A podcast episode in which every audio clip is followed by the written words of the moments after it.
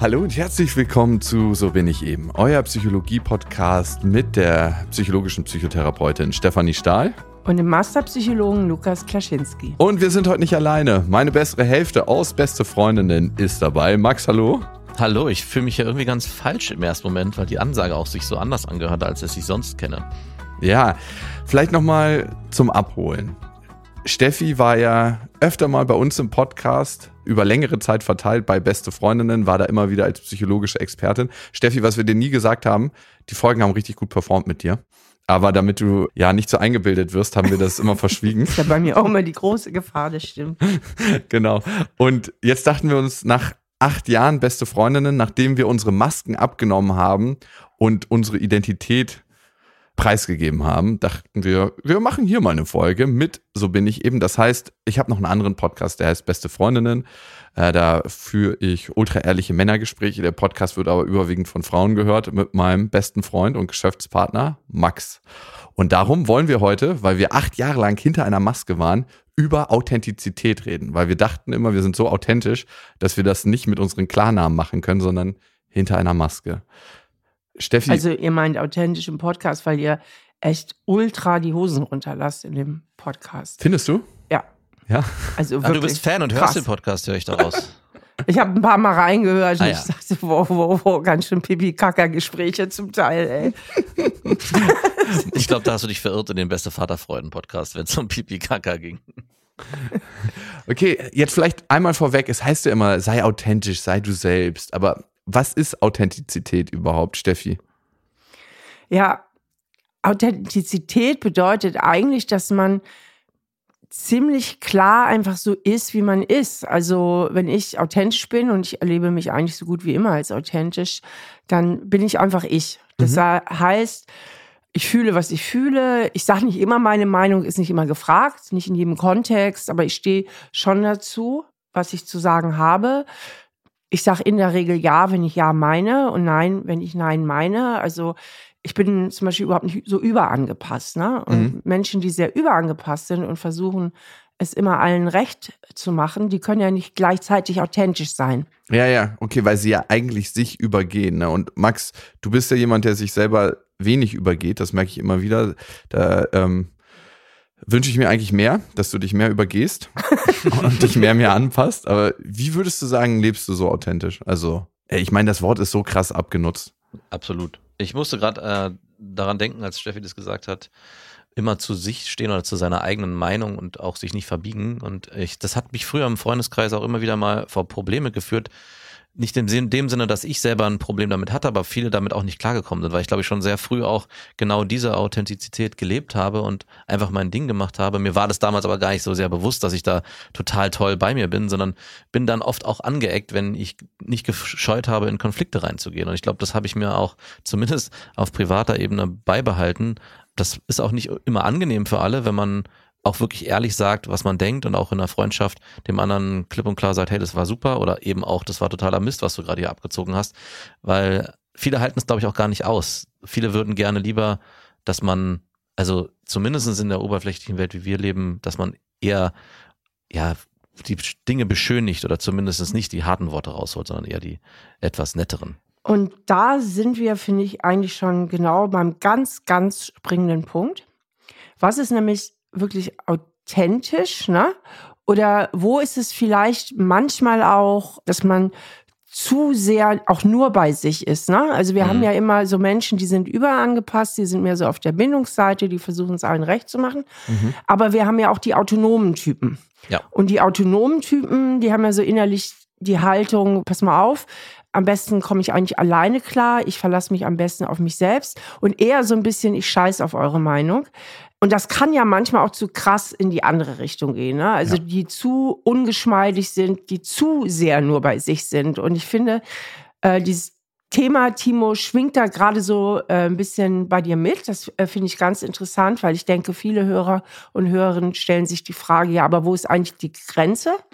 Und wo bin ich vielleicht einfach nur, vielleicht manchmal uncharmant oder einfach auch viel zu grob? Und das finde ich einen ganz, ganz wichtigen Aspekt. Und das fängt für mich immer da an, wenn man eigentlich auch beleidigend wird und wenn es die eigene Meinung auch gerade nicht braucht. Ne? Also wenn zum Beispiel die Freundin zu einem kommt und sagt, wie sehe ich heute aus? Und man denkt sich, oh, du hattest aber schon bessere Tage. War es eine harte Nacht gestern? Braucht's das gerade? Da könnte man sowas fragen, wie fühlst du dich denn gerade? Also ich frage mich, ob es immer die Meinung und die Haltung braucht. Ich kriege ja, Max, Timo, von dir manchmal Sachen an den Kopf geklatscht, wo ich denke so, Alter, habe ich dich gefragt? Nein, habe ich nicht. Also behalte die Scheiße für dich. Und ich frage mich, ist das dann noch authentisch? Steffi? Nee, ich würde gerne mal sehen, wie heißt er denn jetzt? Max oder Timo? Also, du kannst ihn Max nennen oder auch Timo, Timo Neitzel, Geschäftsführer von Auf die Ohren, wie du magst. Okay, also Timo, wie siehst du das, was Lukas gerade gesagt hat?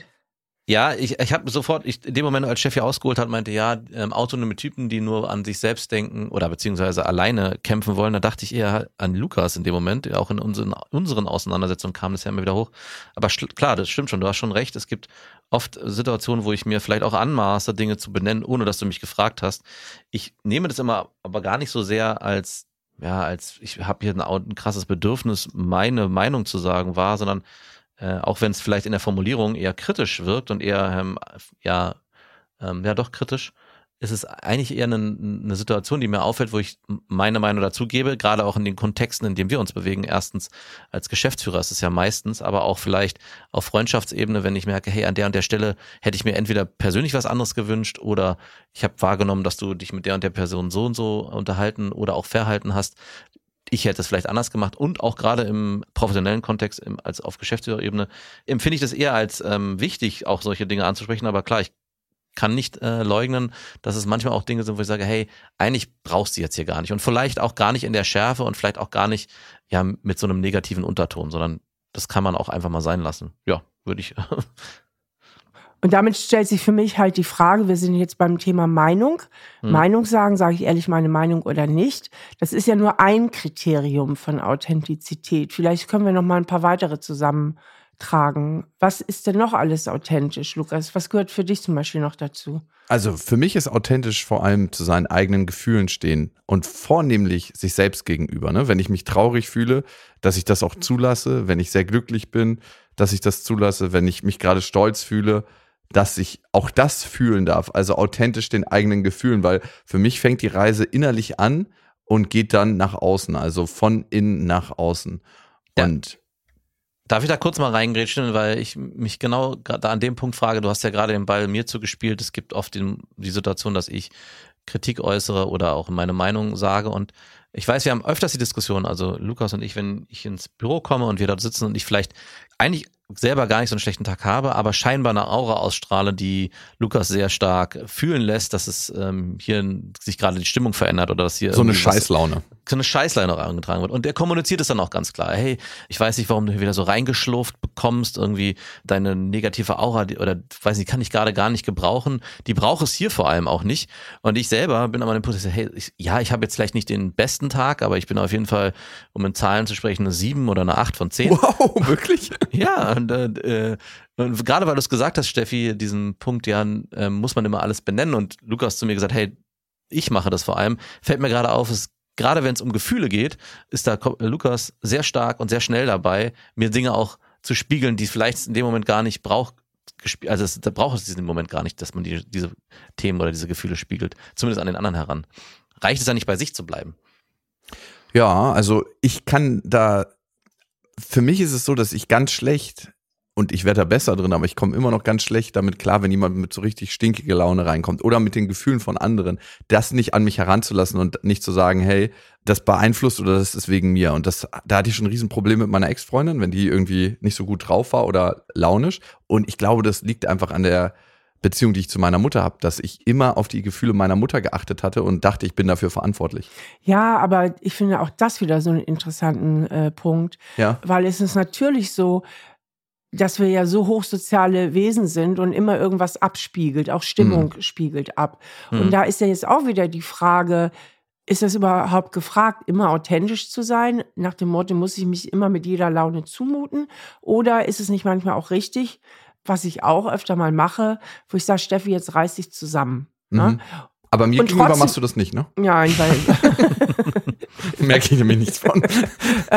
Jetzt reiß dich einfach mal zusammen. Und auch das finde ich authentisch, ja, zu sagen, hey, ich bin ja auch in der Gesellschaft Und es kann ja wohl nicht sein, dass ich jede kleine Laune oder nur weil ich heute einen schlechten Tag hatte oder weil ich persönlich neige ja auch ein bisschen dazu, etwas ungehalten zu werden, ich werde ein bisschen ungeduldig, wenn die Dinge nicht so laufen und dann nehme ich mich halt wieder zurück und das finde ich auch authentisch, auch sich mal selber zu regulieren. Ja, total. Und du weißt ja in dem Moment, wie du dich fühlst und dann triffst du eine bewusste Entscheidung, möchtest du das jetzt nach außen tragen oder nicht? Und das ist ja dann trotzdem authentisch. Und ich lerne immer besser, mit den Stimmungen von anderen Menschen umzugehen und die nicht zu mir zu nehmen und nicht zu sagen, ich bin dafür verantwortlich. Letztens waren wir zusammen auf einer Party, Steffi, und da saß die Frau von jemandem neben mir und die saß ganz allein da. Und normalerweise habe ich dann immer den Drang und fast schon den Zwang, mit der Person zu sprechen, weil ich nicht möchte, dass sie sich alleine fühlt. Und mittlerweile denke ich mir, ist jeder ein Stück weit für sich verantwortlich und dass eine erwachsene Frau, wenn die nicht mit jemandem ins Gespräch kommt, ist das ihr Thema und ich bin da nicht für verantwortlich. Und das ist dann authentisch. Ja, aber es ist trotzdem ein total netter Zug eigentlich von dir gewesen, solche Leute auch ein bisschen mit reinzubringen, denn vielleicht kennst du nicht so viele, vielleicht ist sie ein bisschen schüchtern. Und jetzt haben wir halt das Thema Abgrenzung, weil du redest ja jetzt nur von Abgrenzung. Ja. Ich habe mich da abgegrenzt und da sehen wir mal, wie schwammig auch der Begriff Authentizität ist, denn jemanden mit einzubeziehen, auch vielleicht, wenn man gerade nicht so Lust hat, aber denkt, oh Gott, jetzt sitzt die da alleine und holt die mal ein bisschen mit rein. Das finde ich einfach charmant und deswegen auch nicht unauthentisch. Aber wir sehen ja jetzt schon, wie sehr sich alles miteinander so verbindet. Wo darf ich mich abgrenzen, wo nicht, wo ist Authentizität, wo nicht. Weil wir kommen sehr schnell hier irgendwie in den Bereich, ja, wirklich Abgrenzung. Ne? Bin ich authentisch, wenn ich zu mir und meinen Meinung stehe, kann aber deswegen auch ziemlich anecken? Mhm. Oder ist nicht eine gewisse Liebenswürdigkeit auch okay und trotzdem bin ich noch authentisch? Genau, wenn es dann aber bei mir so weit geht, dass ich fast nicht mehr von der weichen kann für den Abend, weil ich mir denke, okay, wenn ich jetzt gehe, dann ist sie ja wieder alleine und wieder alleine und wieder alleine. Dann fängt es an, mich aufzufressen. Ja, natürlich. Und wir haben ja gerade geguckt, was bedeutet Authentizität. Und das Erste, was wir hatten, ist eigentlich ein Bewusstsein über die eigenen Gefühle, vielleicht auch über die Gefühle hinaus, über die Stärken, über die Schwächen, über meine Motive, mich zu verhalten. Ganz wichtig, auch die Werte. Ja. Dann stehe ich zu meinen Werten. Ja, da komme ich dann auch schnell ins Thema Zivilcourage. Ja, welche Werte habe ich? Und wenn ich merke, in meinem Umfeld werden Werte verletzt, mache ich den Mund auf oder mache ich ihn nicht auf? Ne? Beziehungsweise stehe ich zu meinen Werten auch in einem Umfeld, das diese Werte vielleicht nicht so lebt? Ja, ich hatte letztens einen Kumpel, der hat Kummer gehabt, der wurde von seiner Freundin verlassen und das hat ihn emotional so krass beschäftigt, dass er erstmal gesagt hat, so, ich gehe heute mir richtig ein Trinken. Und ich dachte so, ey, Alter, geht's noch? Du gehst dich volllaufen lassen, wenn du emotionalen Kummer hast. Das ist der Anfang vom Ende. Oh, bist du streng. Ja, und genau da wusste ich nicht, soll ich da noch obendrauf irgendwie so einen Psychologenratschlag packen? Übrigens, du bist eh schon in einer labilen Situation. Anfang vom Ende, also ehrlich, ey. Oder sollte ich da sagen, ja, okay, darf dann auch mal sein und ein bisschen großzügiger sein. Und wie hole ich ihn da ab, dachte ich mir. Was ist dann authentisch? Was ist dann meine Meinung? Was sind die Forschungsergebnisse aus der Psychologie? Und wie viel Ehrlichkeit braucht es da von mir? Und handle ich da nach meinen Werten? Weil ich denke, Alkohol ist nicht gut, um emotionale Sachen zu prozessieren. Was würdet ihr sagen? Da sind wir eben auch hier wieder, wie grenzwertig alles ist. Weil okay, wenn man akuten Liebeskummer hat und sagt, okay, jetzt baller ich mir mal ein. Ja, ich denke, das ist okay, das machen viele Leute bei allen möglichen akuten Krisen. Sollte halt nicht anhalten, ne? Das ist so eine erste Notfallreaktion, mit der man ja auch wieder noch irgendeine Handlungsmöglichkeit hat. Und wenn es diese ist, in den allermeisten Fällen bleibt es ja nicht dabei, ne? Sondern man kehrt dann ja auch wieder zu normal zurück. Ja, aber in dem konkreten Beispiel, ich glaube, in dem Moment wäre es nicht angebracht gewesen, dass du da vielleicht noch einen oben drauf gesetzt hast. Aber wenn du generell den Wert für dich hast, auch in der Freundschaft oder in der Beziehung zu anderen Menschen, hey, ich möchte eigentlich nicht mit Menschen zusammen sein, die sich regelmäßig betäuben oder betrinken. Und wenn das jetzt so ein Ausrutscher wird, der hat jetzt Liebeskummer und das ist jetzt sein Bedürfnis und der macht es dieses eine Mal und auch sonst trinkt er aber nicht über den Durst hinaus, wäre das für mich okay. Aber wenn ich habe zum Beispiel in meinem Freundeskreis fast keinen Menschen mehr, der sich regelmäßig betrinkt oder feiern geht und Alkohol so einen krassen Stellenwert in seinem Leben hat. Und das ist für mich auch ein Wert in dem Moment. Und ich glaube, es ist dann auch authentisch, wenn man einen Freund hat, der sich vielleicht in diese Richtung mehr und mehr bewegt, irgendwann zu sagen, hey, wir können uns gerne treffen, aber für mich ist es wichtig, dass wir diesen Abend gemeinsam verbringen und sich wirklich stark zu betrinken. Oder mir ist in der Vergangenheit oft aufgefallen, dass du dich sehr stark betrinkst und dass der Abend immer gleich endet. Das macht mir keinen Spaß, oder das ist zumindest nicht der Wert, nach dem ich leben will. Und das auch klar zu kommunizieren, fände ich in dem Moment authentisch. Oder bin ich dann schon wieder den Schritt zu weit gegangen und habe mich hier zu autonom verhalten? Nö, das finde ich zum Beispiel auch komplett in Ordnung. Und es gibt ja viele Werte, ja, die, nach denen wir innerlich ständig leben. Mhm. Und wo es halt schnell passiert, man ist irgendwie in einer Teamsitzung, man ist in einer Diskussion und sieht etwas völlig anders oder ein Wert von einem wird da verletzt. Ja, und dann zu sagen, nee, also finde ich jetzt nicht gerecht oder es sehe ich anders oder ich finde es ganz wichtig, dass Frauen da eben auch gleich behandelt werden oder was auch immer. Mhm. Das ist schon wirklich Authentizität und das hat da natürlich eine Schnittmenge zu Zivilcourage. Mhm. Und damit sind wir, denke ich, beim wichtigen Thema, was Authentizität betrifft, nämlich dem Selbstwertgefühl. Denn letztlich ist der Selbstwert wie so oft das Epizentrum. Wenn ich im Großen und Ganzen das Gefühl habe, ich darf so sein, wie ich bin und ich bin in Ordnung, wie ich bin. Also nicht, ich bin perfekt, wie ich bin. Ich habe auch meine Fehler, aber ich bin in Ordnung, wie ich bin. Also wenn ich ein relativ stabiles Selbstwertgefühl habe, dann traue ich mich ja auch, zu mir selbst zu stehen. Und die Menschen, die das nicht tun, die sehr viel in Rollen agieren, überangepasst sind oder auch sich zu stark abgrenzen, nach dem Motto, ihr könnt mich alle, ich mache haargenau mein eigenes Ding. Also die eben auch zum Teil dann radikal kompromisslos sind.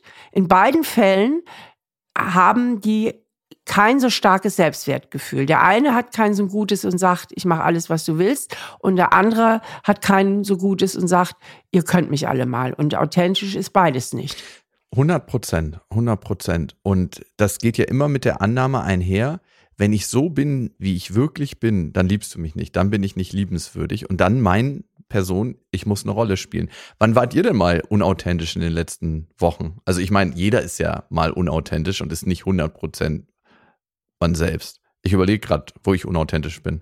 Also mir fällt immer wieder auf, du hast es ja am Anfang auch so eingeführt und auch so angefangen, mich so präsentiert, dass ich immer super authentisch bin und ich glaube schon, dass ich da große Anteile habe, aber mir fällt erstaunlicherweise immer wieder auf, wenn ich neue Menschen kennenlerne und da das Gefühl habe, ey, eigentlich brauchst du dich nicht verstellen und dann merke ich an ganz vielen so kleinen Punkten, hier zeigst du dann doch irgendwie die bessere Seite von dir und hier trägst du noch ein bisschen mehr auf, als es notwendig wäre. Und jedes Mal, wenn ich dann von solchen Treffen wiederkomme, wo es einfach wirklich nur um erstmal im ersten Moment so banale Freundschaften, wohin die sich entwickeln, weiß ich ja gar nicht, geht, merke ich, was ist ja eigentlich gerade passiert? Warum schaffst du es eigentlich nicht in den Situationen, wirklich der zu sein, der du bist und musst bestimmte Muster mitspielen, um dem anderen das Gefühl zu geben, du bist irgendwie ganz toll oder nicht ganz toll, aber zumindest dich minimal aufzuwerten, damit das Interesse auch bestehen bleibt. Und was meinst du damit konkret, Timo? Das kann zum Beispiel sein, ich habe jemanden kennengelernt, ich spiele so Spiele, Gesellschaftsspiele und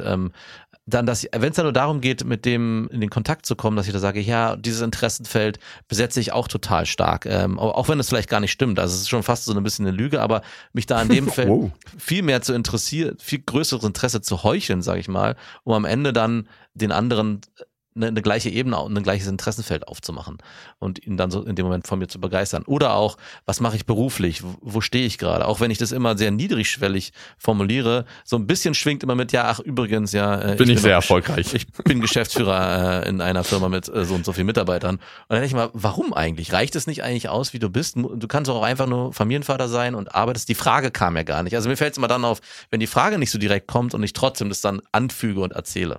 Oh ja, das kenne ich von mir. Aber Moment mal, Timo, dazu fällt mir ein, ist das nicht auch authentisch, dass du darauf stolz bist? Also ich erwische mich manchmal so, wo ich auch, wenn ich neue Leute kennenlerne und die fragen mich dann, was machst du denn so? Denke ja, was sagst du denn jetzt? Na, am liebsten würde ich wie so ein Erstklässler immer mit so Schnippen, so ich, Herr Lehrer, ja, ich bin Bestsellerautorin. Ja, genau. Und dann denk ich, das kannst du ja nicht bringen. Das ist doch total peinlich. Aber im Grunde wäre es authentisch. Ja, ist das authentisch? Das ist man ist auch ein bisschen stolz drauf. Genau, aber das ist genau das, was ich meine. Also ich kann jetzt nicht sagen, hey, ich bin Bestsellerautor. Diese große Karte kann ich nicht ziehen. Aber alleine der Satz, hey, gleich am Anfang, ja, und ich bin Geschäftsführer einer Firma mit 22 Mitarbeitern. Das war am Anfang. Mittlerweile fällt mir das auch einfacher. Aber mittlerweile, am Anfang war das wirklich so, ja, ich habe eine Firma. Das habe ich echt klein geredet. Und mittlerweile denke ich so, warum darf ich da eigentlich nicht drauf stolz sein und formuliere es auch mehr? Und trotzdem schwingt sowas mit von, ich mache mich ja gerade größer, als ich bin. Und ist es wirklich authentisch in dem Moment? Und das Wieso ist, größer, als du bist es doch. Ja, und du hast einen Podcast, Beste Freundinnen, den 1 Million Menschen jeden Monat hören. Es mag ja, die Realität ist die Realität, aber trotzdem kann ich ja nichts gegen das Gefühl machen. Das Gefühl bleibt trotzdem, dass ich denke, ich mache mich ja gerade größer, als ich bin, obwohl es vielleicht gar nicht so ist. Guck mal, Timo hat ein kleines Imposter-Syndrom. Ja. Ich stelle gerade fest. Das stimmt. Und Timo, du musst immer gucken, was ist die Prägung? Und da kommen wir auch zur Authentizität. Manchmal habe ich ja ein Gefühl zu einer Situation, die anders ist als mein vielleicht wahres Ich, weil ich eine bestimmte Prägung erfahren habe. Ne? Und deine Mutter hat eher immer gesagt, nicht zu hoch stapeln, eher immer kleiner, eher immer ein bisschen niedrigschwelliger, hat ja auch ganz oft den Satz gesagt, du schaffst das nicht. Und darum fühlst du dich heute in solchen Situationen vielleicht so, wie du dich fühlst. Klar. Du, Lukas, das ist so ein mega wichtiges Thema. Mit den Prägungen, das ist ja wirklich auch das A und O. Ich hatte ja eben schon das Selbstwertgefühl gesagt, aber wir sind ja sehr stark geprägt von zu Hause. Mhm. Und dann stellt sich ja oft die Frage, oder die meisten Menschen stellen sich irgendwann im Leben die Frage, was gehört eigentlich zu mir? Mhm. Und was haben mir meine Eltern ganz stark aufgedrückt, sage ich jetzt mal. Ja. Zum Teil auch an Werten, die ich vielleicht gar nicht teile. Ja, also es gibt ja viele hochinteressante Lebensgeschichten auch, die sich aus ultrakonservativen Elternhäusern oder aus sektenartigen Religionsgemeinschaften befreien und ihren eigenen Weg gehen, um mehr zu sich selber zu finden. Oder dass einem immer wieder gewisse Charaktereigenschaften nachgesagt worden, wo man so spürt, das bin ich ja eigentlich gar nicht. Ne? Das ist so ein bisschen so eine Rolle, so einen Stempel, den ich in der Familie bekommen habe, oder dass die Eltern eben Normen hatten, die ungeheuer wichtig waren an Benehmen und pass bloß auf, was die Nachbarn sagen und.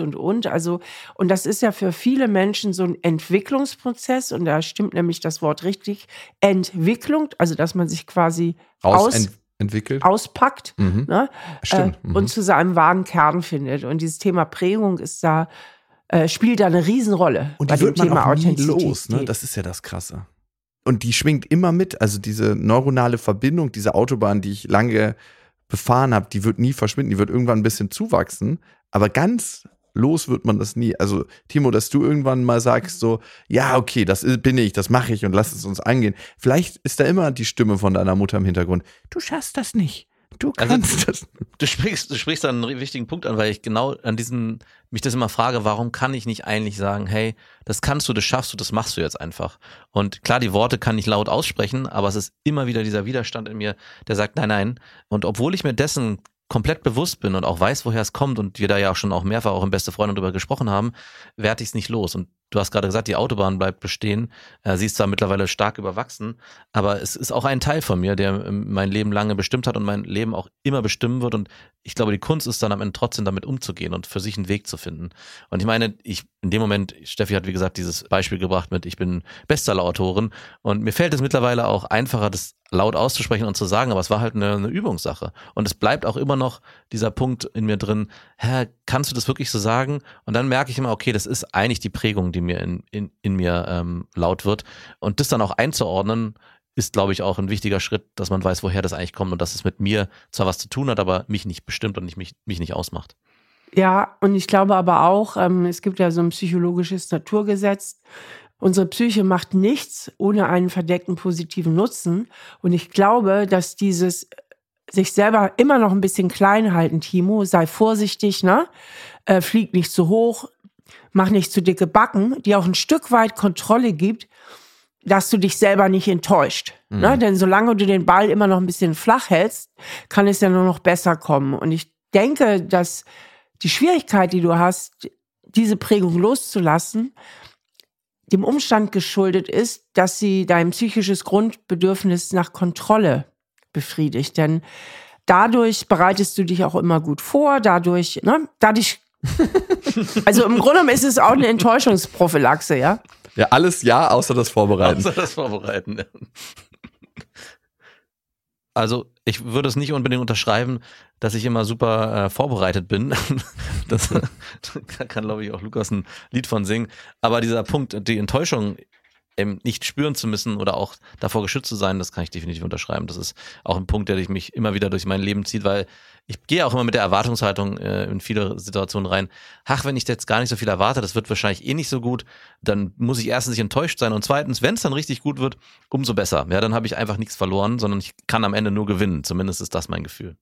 Ja, und wenn du dich nicht so gut vorbereitest, dann kannst du auch nicht so enttäuscht werden. Dann weißt du ja, ich habe mich nicht so gut vorbereitet. Es gibt ja Kinder, also Schulkinder zum Beispiel, die irgendwie insgeheim glauben, sie wären nicht so schlau, und die dann auch nicht viel lernen oder ihre Hausaufgaben nicht machen, weil im Zweifelsfall führen sie ihre Misserfolge lieber darauf zurück, dass sie nicht gelernt haben, als sie haben gelernt und sich doll angestrengt und es trotzdem nicht geschafft und müssen dann denken und fühlen, wahrscheinlich bin ich einfach nicht gut genug.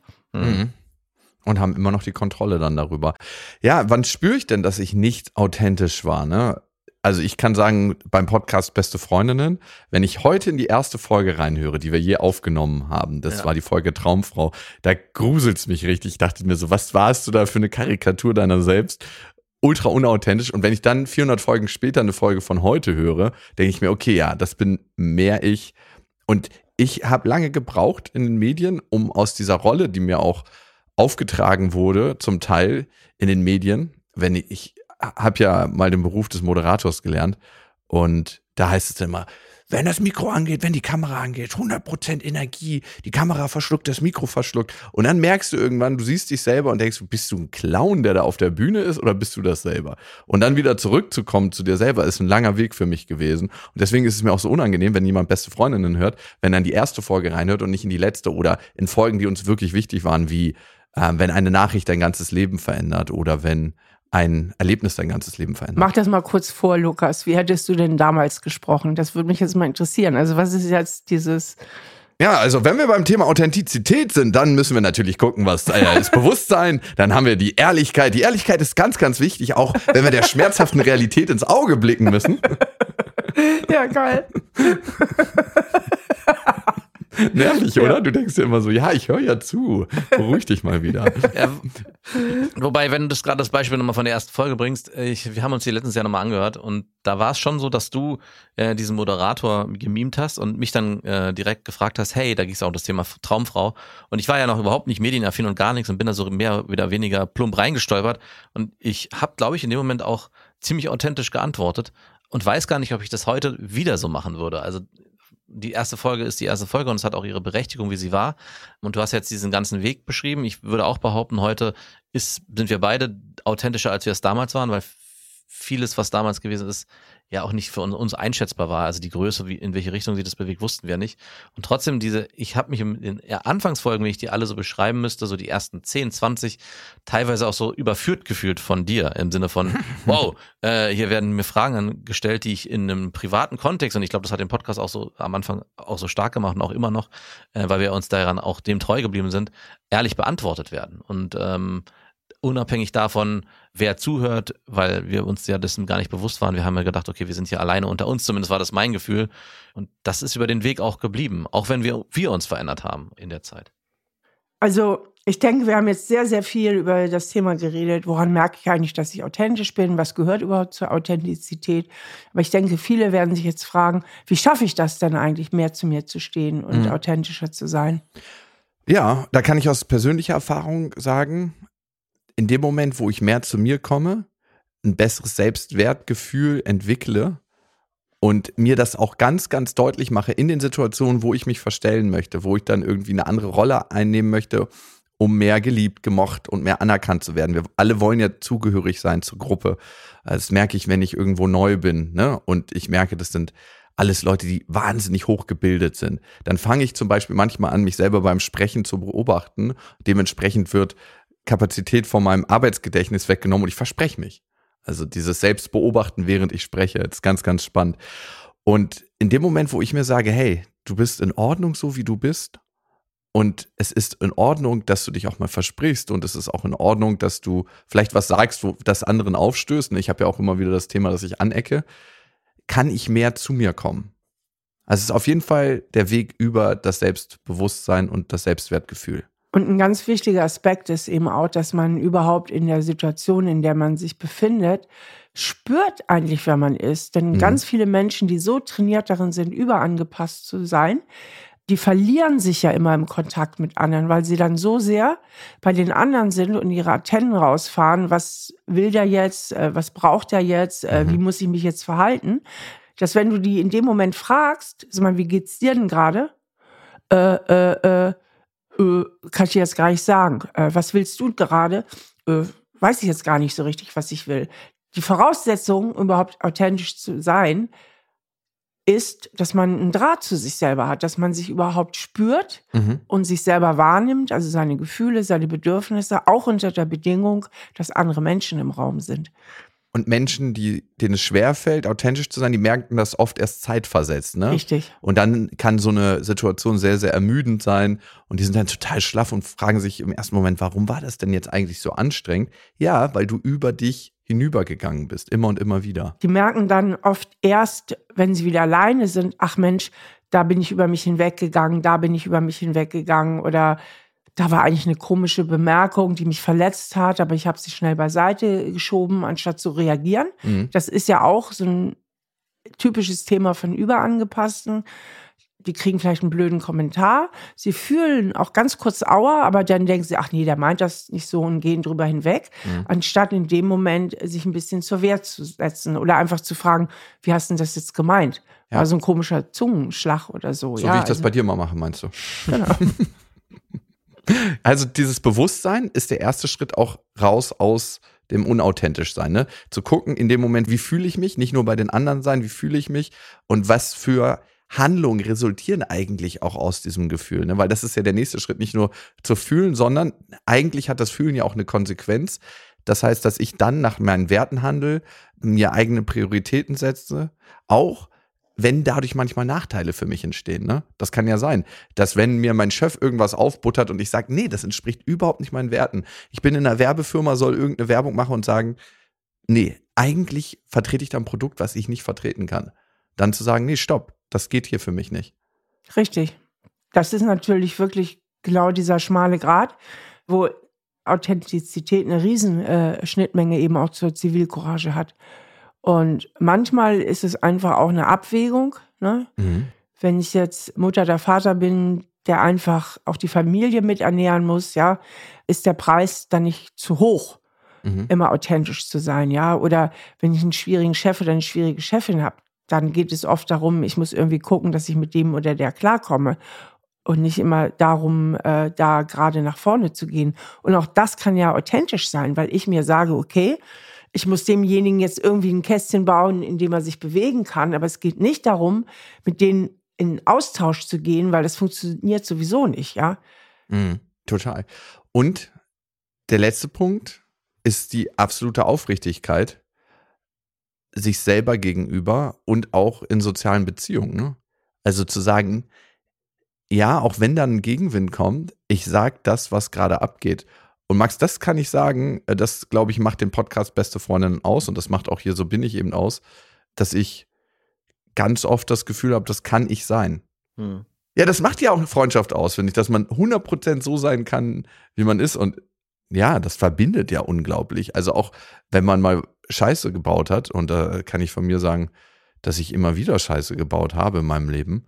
Ich habe eine Ex-Freundin betrogen und musste mich dann irgendwann im Spiegel angucken und habe mich gefragt, bin ich das? Und das dann auch aufrichtig zu teilen, fiel mir erst sehr, sehr schwer, weil ich es mir von mir selber gar nicht eingestehen wollte.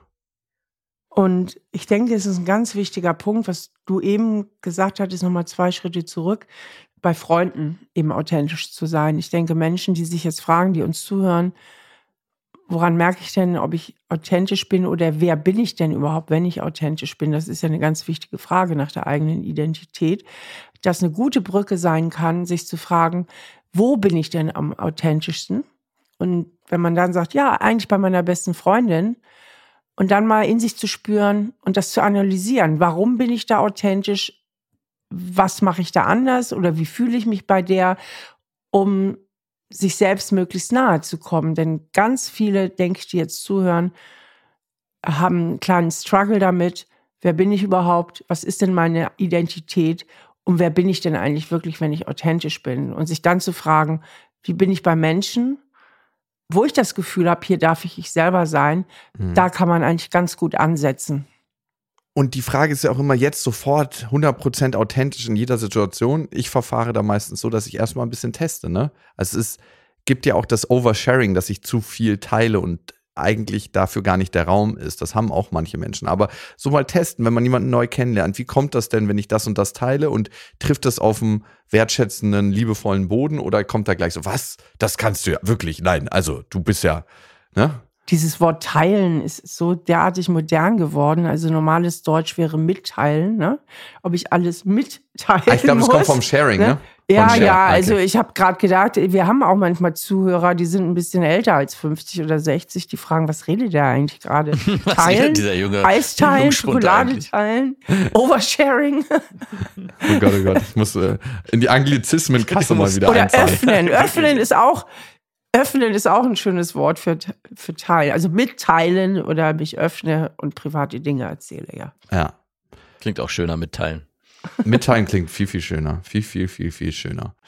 Jetzt haben wir viel über uns geredet, aber wir kriegen ja auch immer wieder schöne Hörermails und die gehen an so bin ich eben @auf-die-ohren.com und da schreibt der Leon. Liebe Steffi, lieber Lukas, ich bin ein extravertierter Mensch, der gerne laut ist und Spaß hat. Ich bin meistens gut drauf und in meinem Freundeskreis der alle zum Lachen bringt. Ich habe jetzt allerdings schon öfter, vor allem von Frauen, den Vorwurf bekommen, nicht authentisch zu wirken, weil ich eben immer so laut und fröhlich bin. Das verletzt mich, weil ich nun mal einfach so bin, wie ich bin. Was heißt es überhaupt, authentisch zu sein?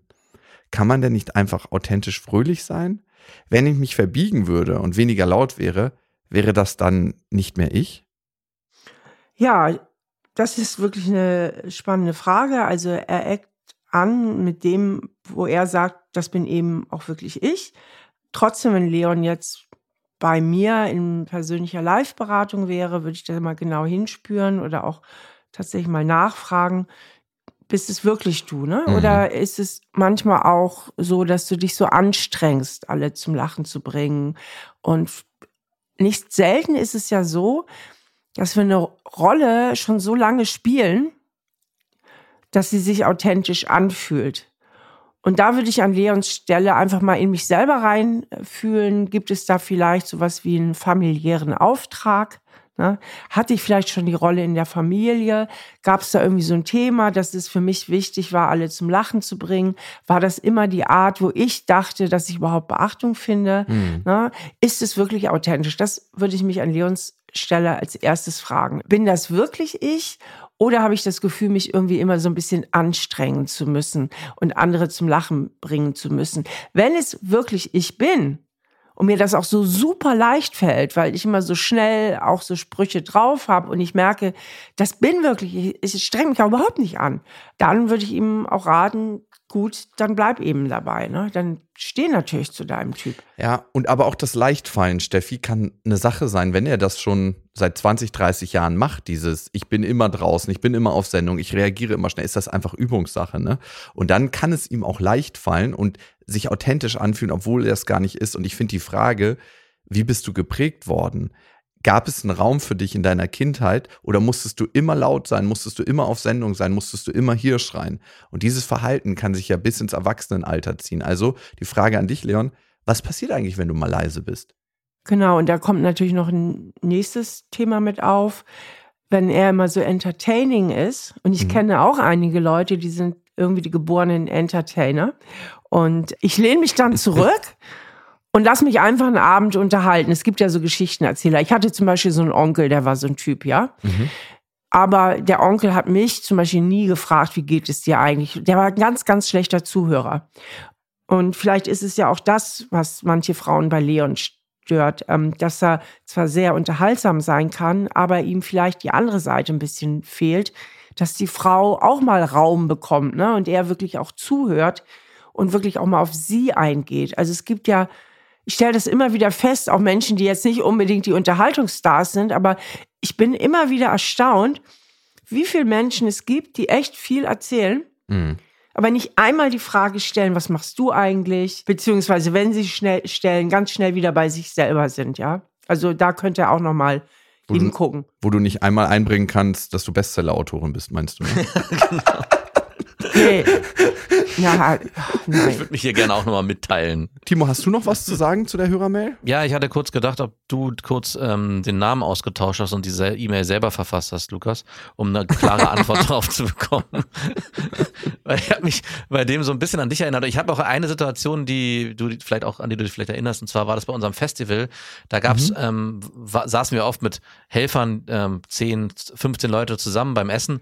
Und haben dann uns unterhalten, und immer wenn du da warst und du ja dieses innere Bedürfnis auch hast, weiß nicht, ob du das hast, aber du bist halt ein Entertainer oder erzählst viel, es wird auf jeden Fall nie langweilig, dann hat sich dieses Gespräch generell sehr auf dich konzentriert und alle haben halt auch irgendwie erwartet, was erzählt er als nächstes. Und an den Tagen, wo du nicht da warst, ist was ganz anderes passiert, und was sehr erstaunlich ist, es gab auf einmal Raum, es wurde nicht die ganze Zeit geredet, es wurde vielleicht auch nicht so viel gelacht und es war definitiv auch nicht so laut, aber jeder konnte mal punktuell in gewissen Situationen reingehen und von sich mitteilen, und dadurch sind unterschiedliche Gespräche an unterschiedlichen Stellen entstanden. Und ich glaube, was ich Leon auch ein bisschen mitgeben würde, ist ein bisschen auch zu beobachten, wie sein gesamtes Umfeld darauf reagiert. Also und vielleicht auch sich die Beschreibung zu holen, hey, wie ist es eigentlich, wenn ich nicht dabei bin? Wie unterhaltet ihr euch eigentlich im Freundeskreis? Wie erlebt ihr die Abende, wenn ich nicht da bin? Und daraus auch ein bisschen zu mitzunehmen, wie man vielleicht auch in zukünftigen Dates oder mit zukünftigen Partnerinnen sich verhält. Weil ich finde den Punkt, den Steffi eingebracht hat, extrem wichtig. Es ist super, jemanden zu haben, der einen ganzen Abend füllen kann, aber es ist auch sehr wichtig, dass jemand dabei ist, der auch mal zuhört, wenn ich was zu sagen habe. Ja, und pappelapapp, das stimmt überhaupt nicht, was du gesagt hast. Nee, auf jeden Fall. Ich habe oft das Gefühl gehabt, nicht mehr so stark, dass ich sehr auf Sendung sein muss, weil ich immer das Bedürfnis habe, Leute zu unterhalten, und sonst langweilen die sich. Ist natürlich krasser Trugschluss. Ich kann das mittlerweile gut sein lassen und abbauen, und dadurch ist es auch, Leon, für mich viel entspannter, weil ich einfach mal mitflowen kann, dann lache ich mal über andere Jokes, ich kann mich zurücklehnen, und klar bin ich auch manchmal gerne der Entertainer, aber nicht aus Zwang. Das ergibt sich dann mehr aus der Situation heraus, dass ich sage, hey, hier habe ich mal Bock rumzublödeln und hier habe ich mal Lust zuzuhören. Und Leon, das Problem ist, wenn du immer auf Sendung bist, du lernst nie was über andere Menschen. Du lernst eigentlich nie andere Menschen kennen, und das kann richtig tiefes Gefühl der Einsamkeit in dir auslösen, weil du ja nie wirklich in Kontakt mit anderen Menschen kommst, weil du nie deren Seite hörst, weil du nie ihre Geschichte hörst. Und vielleicht aus diesem Gefühl der Einsamkeit bist du immer auf Sendung, und das ist der Teufelskreislauf, in dem du vielleicht, das musst du für dich untersuchen, drinsteckst. Okay, wir haben hier aber noch eine Hörermail. Leider geht hier nicht draus hervor, bis ein Mann oder eine Frau ist, aber es ist auf jeden Fall ein Thema, mit dem sich bestimmt viele identifizieren können oder einige.